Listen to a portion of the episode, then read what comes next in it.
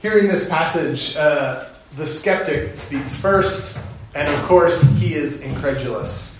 What are you talking about? What a ridiculous story. Paralyzed people don't get up and walk again. If you bozos had any idea of what was how it really works, how biology works, of how the human body works, you would know this cannot happen. This is just some myth or some story that has been passed down through the generations, and you bozos are just licking it up like it's obvious, like it's true. How could you be so stupid to not understand what's really going on in this text? And he's angry, he's blustery. It seems like I, uh, I never meet someone who is um, a little bit atheist, right? like many people we know, we know a lot of atheistic people, and most of them are like, you know, they just don't talk about it. But if they talk about it, man, they have got opinions. And so this guy just puts them all on blast on how stupid and silly this story is.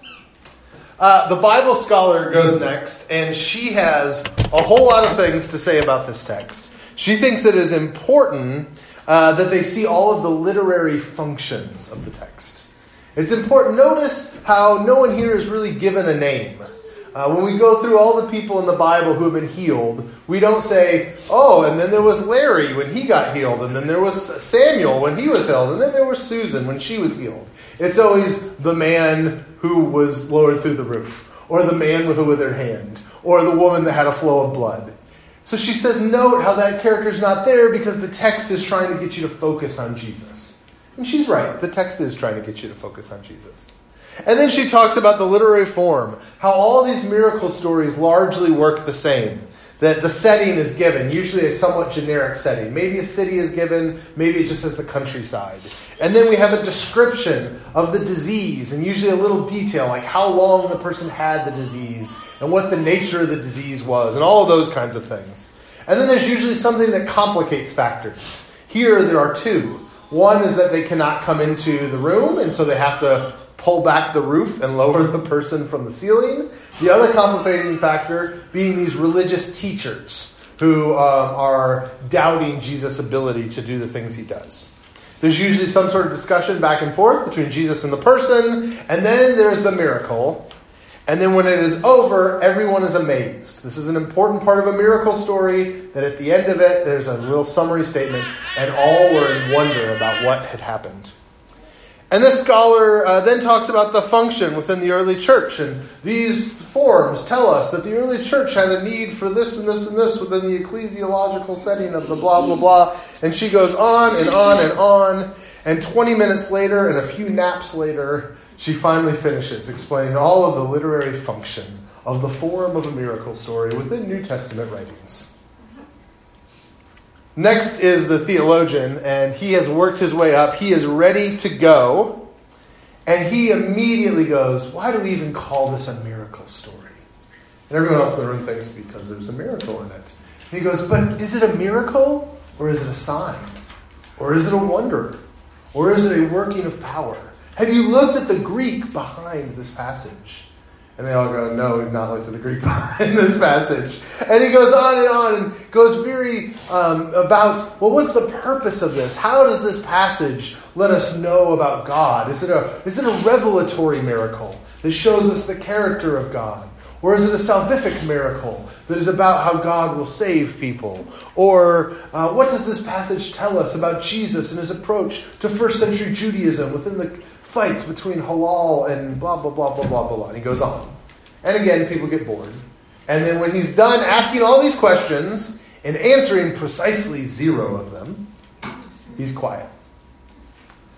Uh, the woman is, uh, who's a churchgoer is hoping that the pastor will save this conversation. And it is his turn now. And so the pastor shares his thought. And uh, you can tell that he's uh, maybe a little nervous about this all. Um, he first of all notes that this passage shows us determination on the part of the people who are bringing the paralyzed man to Jesus. If only we were all so determined, our attendance would be better and our tithing would be better, right? This is the first thing that the pastor wants to talk about. He then tells a joke about a dog or a puppy or a little kid or something like that that makes everyone laugh. And then he goes, let's not get distracted by the paralyzed man. The real point of this passage is that God can forgive your sins. And so the real important thing here is the spiritual message that whatever you're going through, God can take care of it.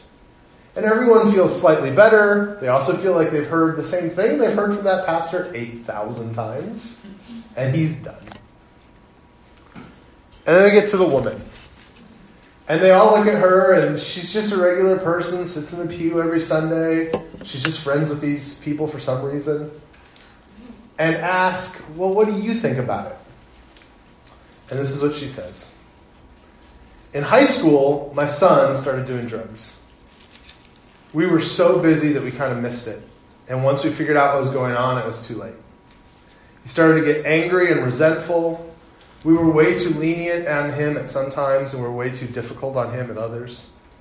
Eventually, moved out, took up with some bad people, and over time, he just stopped calling me. One time, it was 412 days between the last time he had called me. I know because I marked it down in my planner every day. And I prayed and I prayed and I prayed. And in that story, when they're so desperate to get the man to Jesus, that they're ripping through the roof, I would, oh, I would take a sledgehammer to any shingles in the world if it meant that I could get my son to where he needs to be to be better. And so I feel that desperation. One night we got a call that he was in an accident, and the medics who were there said that they don't know why he was alive, that the way his body was in that car, he shouldn't have made it through, but he did. And I thought that that was the end. I thought, okay, he will sober up now. But he didn't. He just got introduced to, to worse and worse and worse things new kinds of drugs, new kind of problems. And so every Tuesday, my friend and I would just pray and pray and pray and just ask that God would bring him back. So one Tuesday night, I got a call from a number I didn't know. And when I picked it up, it was my son, and he was at a treatment center. He said he was going to finally do something about his problem. He said that earlier that day, while my friend and I prayed, he was just overwhelmed with one thought in his mind I've got to stop this. She goes on and she says, For the last several years, he's been back to us. He got help, he's got medical help, he's got friends, he's got family, he's with us. And when I talk to him and I say, What happened? Why was it different? You were so far gone. So many things happened. What was different? He goes, All I can think is that your faith saved me, Mom. Because you prayed and God moved to save my life. And that's why I'm with you. That's why I care about this story, she tells her friends. Because this story happened to me and it happens over and over and over again. Um, this fall, we're going to talk about miracles.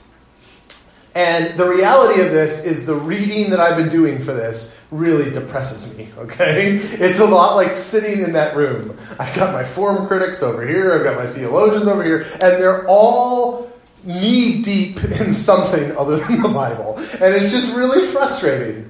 And it's maybe uh, something that you have uh, felt before or been through before as you think about miracles. Uh, on the one hand, you, you read stuff from the skeptical people who talk about uh, the medical side. Well, if he was truly paralyzed and there was nerve damage throughout his legs, it is scientifically impossible for this man to be healed. And listen, I get that. I have doubts that way as well. And we're going to talk about it. We're going to have a theology chat. If you guys are new with us, these are times where we sit down, we talk about something that makes faith difficult. We're going to talk about miracles, science, David Hume, all sorts of really nerd out philosophy stuff, okay? Please come, it'll be fun, I promise. Uh, but it'll be a theology chat on miracles. Can they happen? Why do they happen? Science, I don't know what I'll call it. So I get that. But for just a minute, to be fair, I'm really unimpressed by the skeptic who points out to me the science on a miracle. They go, well, you know that's scientifically impossible. Well, no, duh. You know, like, What do you want to like? Do you want a medal for that? Do you want a degree for telling you that's scientifically impossible? I know that. The people in the story know that. Notice when this miracle happens, the people in the village don't go, "Oh wow, just another Thursday and another paralyzed guy," right? no, they all go. They were all amazed. We've never seen anything like this. The reason it's in the story is because it violates the laws of nature. If you've not noticed, we don't have many passages about Jesus doing his laundry or grocery shopping or his bathroom habits, right? Because nobody cares. We want to find out what Jesus did that was extraordinary and amazing and changed the world. So, of course, these stories don't follow the rules of science and nature. We don't expect them to.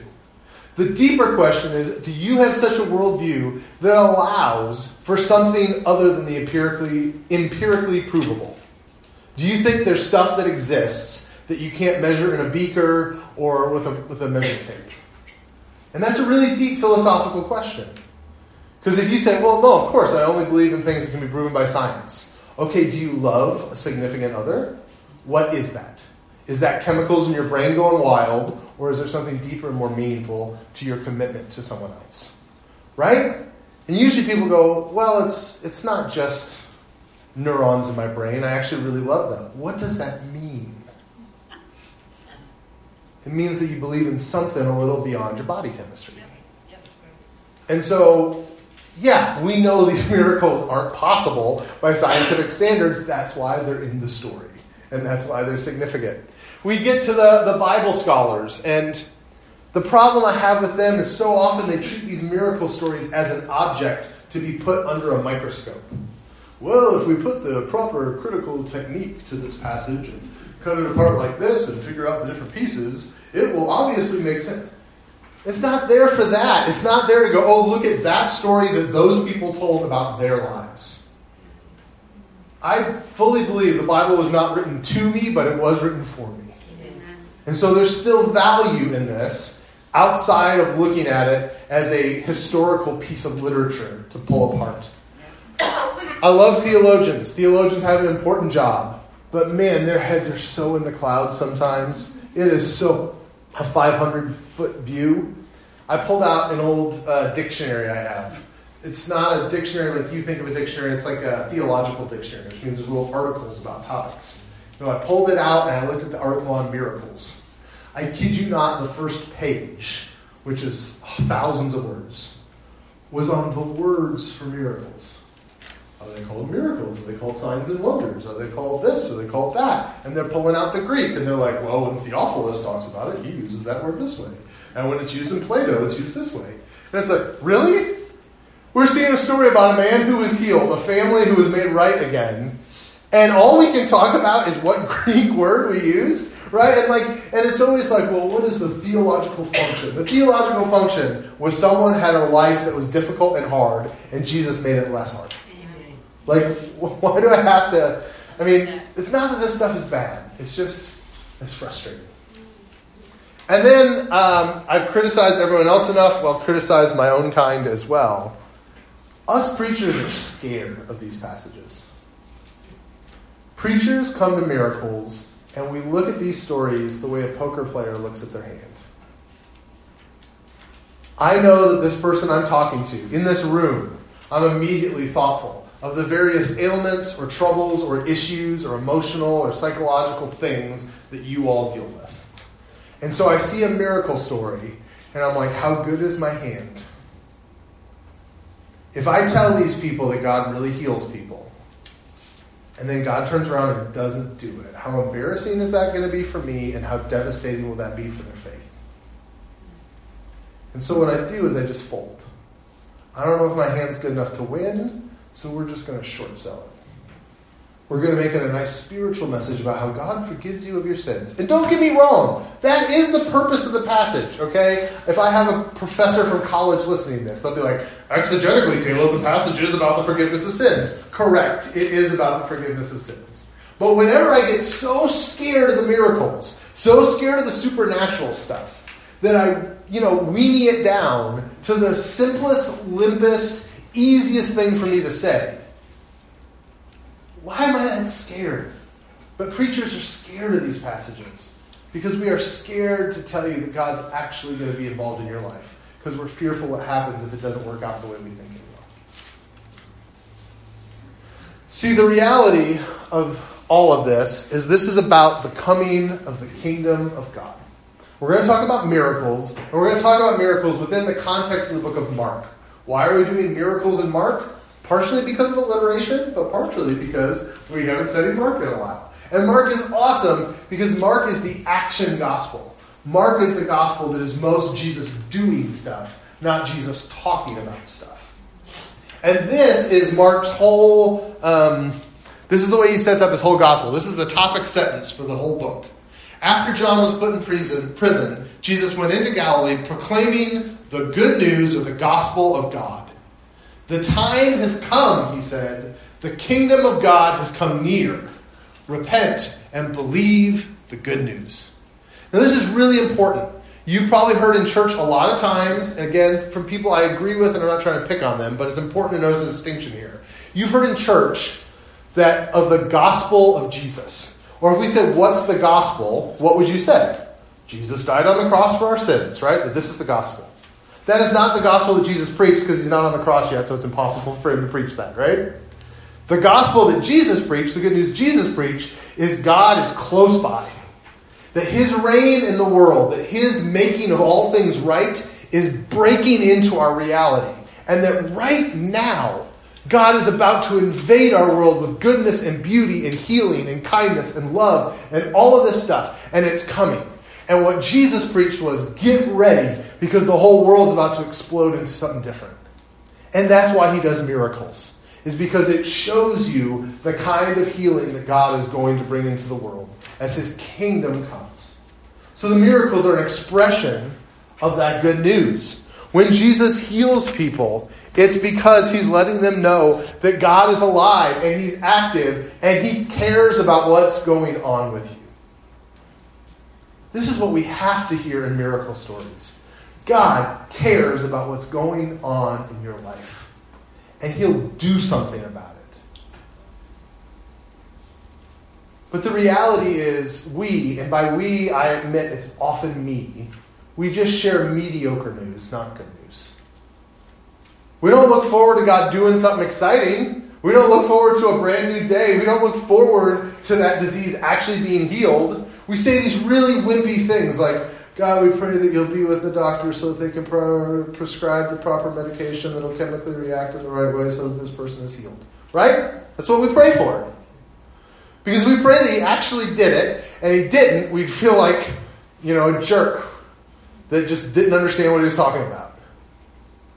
But I have been convinced as we've come into this, as we finished our Holy Spirit stuff, as we've gone into this new series, Bruce and I have been talking about this a lot. Why do Christians live as if they have no earthly expectation that God's actually going to do anything in their world? I just think we're scared.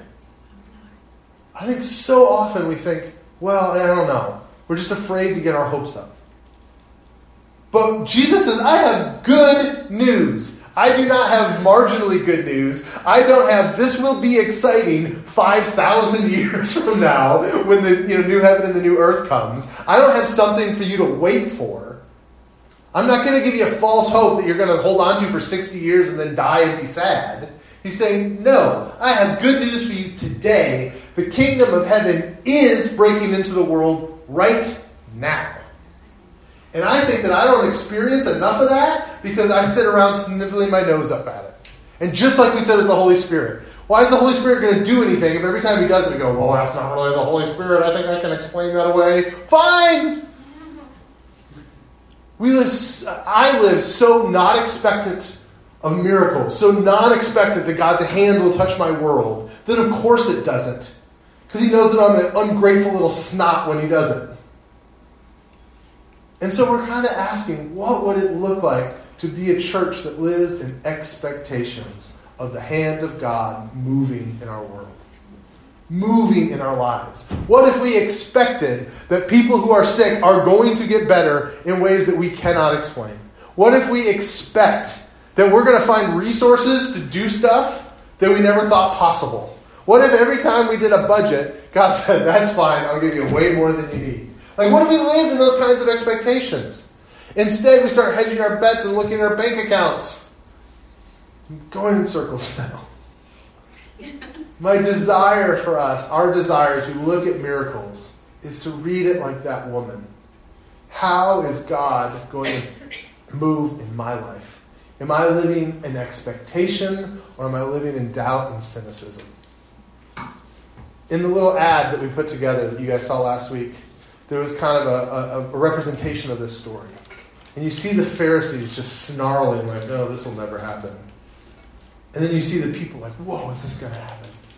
And then you see Jesus like, yeah, it's going to happen. Just which of those people are going to be, right? Like, where are we going to be? Are we going to live in expectation or not? All right. Uh, so here's a good question. How does a, um, a relationship, particularly marriage, work with two different perspectives based on the characters mentioned today? Right? So I think the question is uh, if you're one of those five people in the room and somebody else is the other, how do you get along? Um, so I'd say a couple things. First of all, there's gradation. So um, I would love every person in that room, and I would treat them all well, and I think God cares about them all, and they all have the image of God. But that skeptic and me are going to have a real hard time being in a partnership together of any kind, particularly a marriage, right? Because they just they are doubtful of and they do not believe the core thing that like makes my life function. that makes sense. So it's it's hard when there's someone who's uh, believes and someone who does not. It is really difficult um, for them to get along. And I'm not trying to be discouraging if you're in that situation. It's just uh, it's just a reality. Those relationships are very hard to um, work with uh, because you don't have the same kind of core to what you do. Um, but within the others, you know, I mean, that's where, uh, you know, for the theologians among us, we just have to remind them hey, being practical is not a bad thing. And for the Bible scholars among us, we go, well, just remember this is a book to be used, not just a book to be read. Um, and for the pastors among us, we just say, stop being a weenie, okay? That's what you're, I'm giving you your official declaration. You may use this with me, right? Don't be a weenie, Caleb.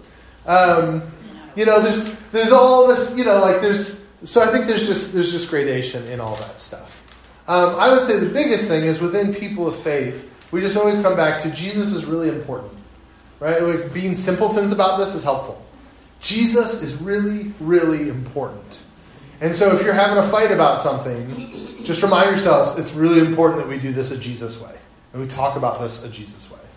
You know, um, it's just that, to me, I think that's uh, kind of a key thing.